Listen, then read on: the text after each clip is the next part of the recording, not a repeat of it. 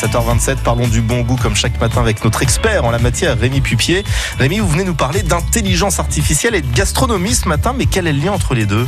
Eh bien, figurez-vous que l'intelligence artificielle, ou on dit aussi la blockchain, tout le monde en parle, l'État va investir 1,5 milliard d'euros dans cette fameuse intelligence, alors que les spécialistes prédisent un tsunami qui va bouleverser tous les secteurs de l'économie. Une écrasante majorité des restaurateurs interrogés dans l'enquête pensent qu'elle ne changera pas leur profession. Pourtant, loin de toute science-fiction, des expérimentations surprenantes réalisées dans plusieurs restaurants à travers le monde présagent du contraire. Ce qui veut dire que l'intelligence artificielle est déjà prête à remplacer les serveurs, les cuistots?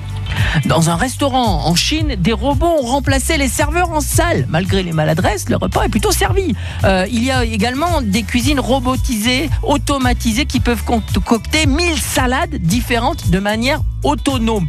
De quoi attirer une nouvelle clientèle? Moi, je suis vraiment pas sûr. En tout cas, euh, ce sont encore l'intelligence artificielle qui exploite vos données personnelles et la big data pour vous recommander ou non des restaurants à votre goût. Vous pouvez réserver, c'est le cas par exemple d'une chaîne comme les Pizza Hut, ou alors il y a même de la reconnaissance faciale qui permet même de vous suggérer des menus adaptés. Ça, c'est une autre chaîne, c'est KFC en Chine. Alors, oui, la restauration bon marché dans le viseur euh, de l'intelligence artificielle, mais pas vraiment dans la gastronomie française. En tout cas, pour moi, j'espère que ça n'arrivera jamais parce que nos chefs ne sont pas des robots et qu'encore une fois, à force de manger des trucs standardisés de grandes chaînes, ou avec des recettes congelées et strictes, voilà ce qui arrive. Alors, il faut laisser la place à l'humain, consommer chez les artisans et les vrais restaurateurs qui mettent des plats locaux dans leur assiette. Vive le fait maison, vive la touche humaine et, régalez-vous. ouais, je le savais. Merci beaucoup Rémi et rendez-vous demain matin pour un nouveau billet d'humeur. Johan